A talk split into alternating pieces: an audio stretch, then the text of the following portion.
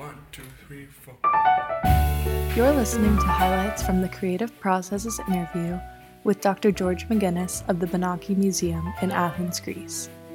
This podcast is supported by the Jan Michalski Foundation.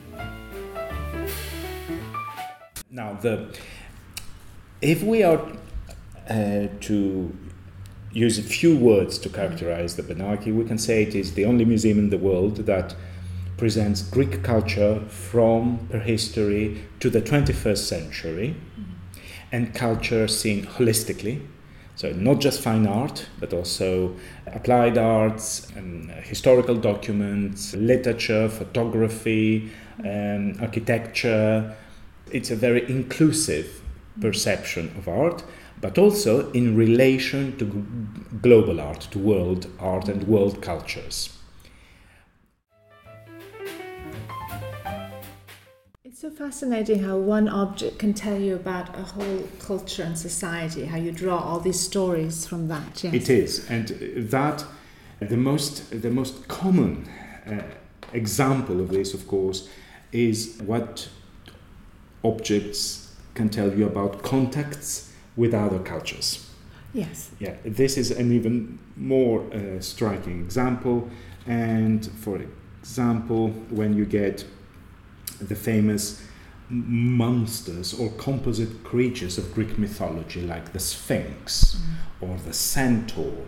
The Sphinx, which is basically a lion with wings and a, a, a woman's head, mm. or a centaur who is half horse, half male, uh, human male. Um, and these complex creatures come from the East. They originate in ancient Iran and the Middle East but we, we, we think they're very Greek, of course. But there was a point in the 8th century BC when the Greeks uh, left their homelands and expanded eastwards towards what is today Turkey, creating colonies, peaceful colonies, trading colonies, and bringing in back into their homelands, sending back into their homelands works of art, but also images and ideas that were prevalent in the powerful kingdoms of the Near East. Mm.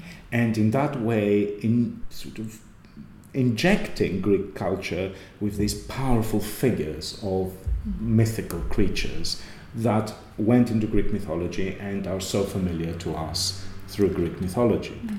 So that is another very fascinating aspect of small objects that can sort of tell you a lot about history and the past. An icon is not a window to, that tries to deceive you that you're looking out onto an actual landscape or onto an actual scene. Mm. It is actually a key to unlock the meaning of the landscape or the scene. What I'm saying is that it doesn't look real, mm. it looks true. Yes. And that's why Byzantine art is so popular with modern artists. Mm. Because a modern artist doesn't try to do to paint a photograph mm. of the world.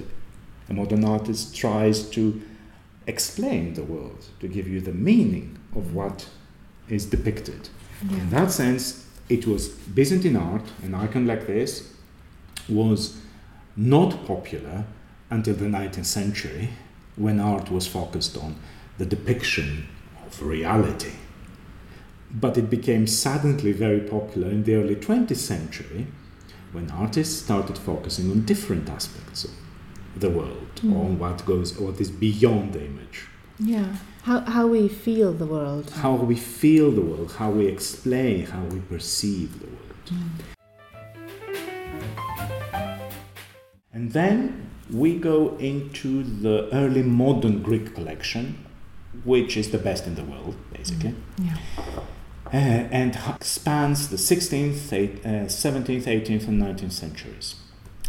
Here, interestingly, the focus moves away from the works of the great artists, you know, fine art, and goes into aspects of art which we tend to consider decorative or lesser. in the canon. For example, embroidery. Because women were involved in the production. because women did them.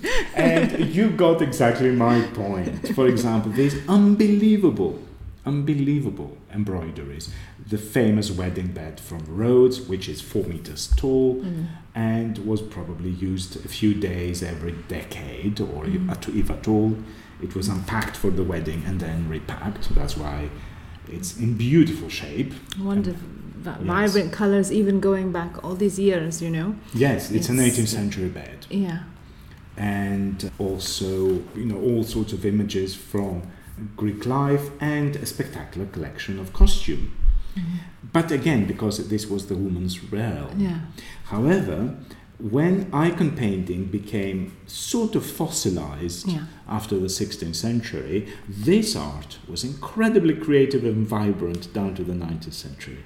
Yeah. And the founder of the museum, Benakis, was one of the earliest collectors of this art. And you're exposed to archaeology and art Yes. from a very young age. It's hard to avoid. yeah. Now, although Athens is not a particularly beautiful city and it's not like Paris where art is at every corner, nevertheless, at school, when you go on holiday, you will come across an incredible archaeological site or a beautiful museum. Actually, my first memory, my first memory when I was five, was one of the rooms at the Benaki. The room, Oh, you know, this, this room. Yes. That was Oh. my first memory because I came Yes. here basically on first grade you know, Uh-huh. at school, and I thought, how can someone live in something as beautiful as this? Yeah. So we are exposed to that Yeah. uh, inevitably, as I guess Italians are, or uh, Indians, or the Chinese, Mhm. because they live in so in countries with such deep culture Mm. and there's so much art. I don't. Uh, the church may have something to do because, of course, churches are quite beautifully decorated, but not all of them in very good taste.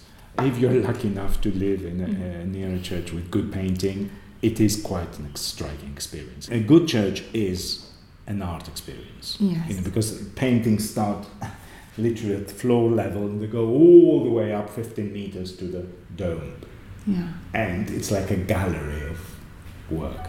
Something. Well, um, obviously, the greatest revolution, technological revolution ever was the internet. And we have become inundated by it and completely stuck on it in recent years, especially through our phones. This has to be embraced. We have to embrace it. But we also have to uh, use it as a way to enrich ourselves as physical beings. I think we have been disembodied through this.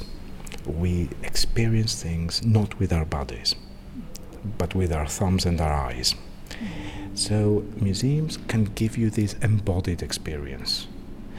We, you can be somewhere, be physically, move up and down, front and back, left and right. You can see, but you can see in 3D. Not an illusionary 3D, but an actual 3D, and you can feel, you can smell. Let's not forsake travel. Let's not forsake saviors, sa- sa- um, savors. Let's not forsake taste and smell and actual vision. So by combining the access to information which the internet gives us and modern technology gives us with the ability to travel which we actually have now much more than ever before i think we can build a better humanity. We can realize our shared humanity and move forward in a more healthy way. Uh, healthy for everyone healthy for the planet and healthy for us. So if we can somehow tone down the finger work and become more physical, more embodied, uh, that would be ideal. And museums can help in that. We hope you've enjoyed listening to this podcast. To listen to the latest episodes or learn more about participating in exhibitions or interviews, click subscribe. Thank you for listening.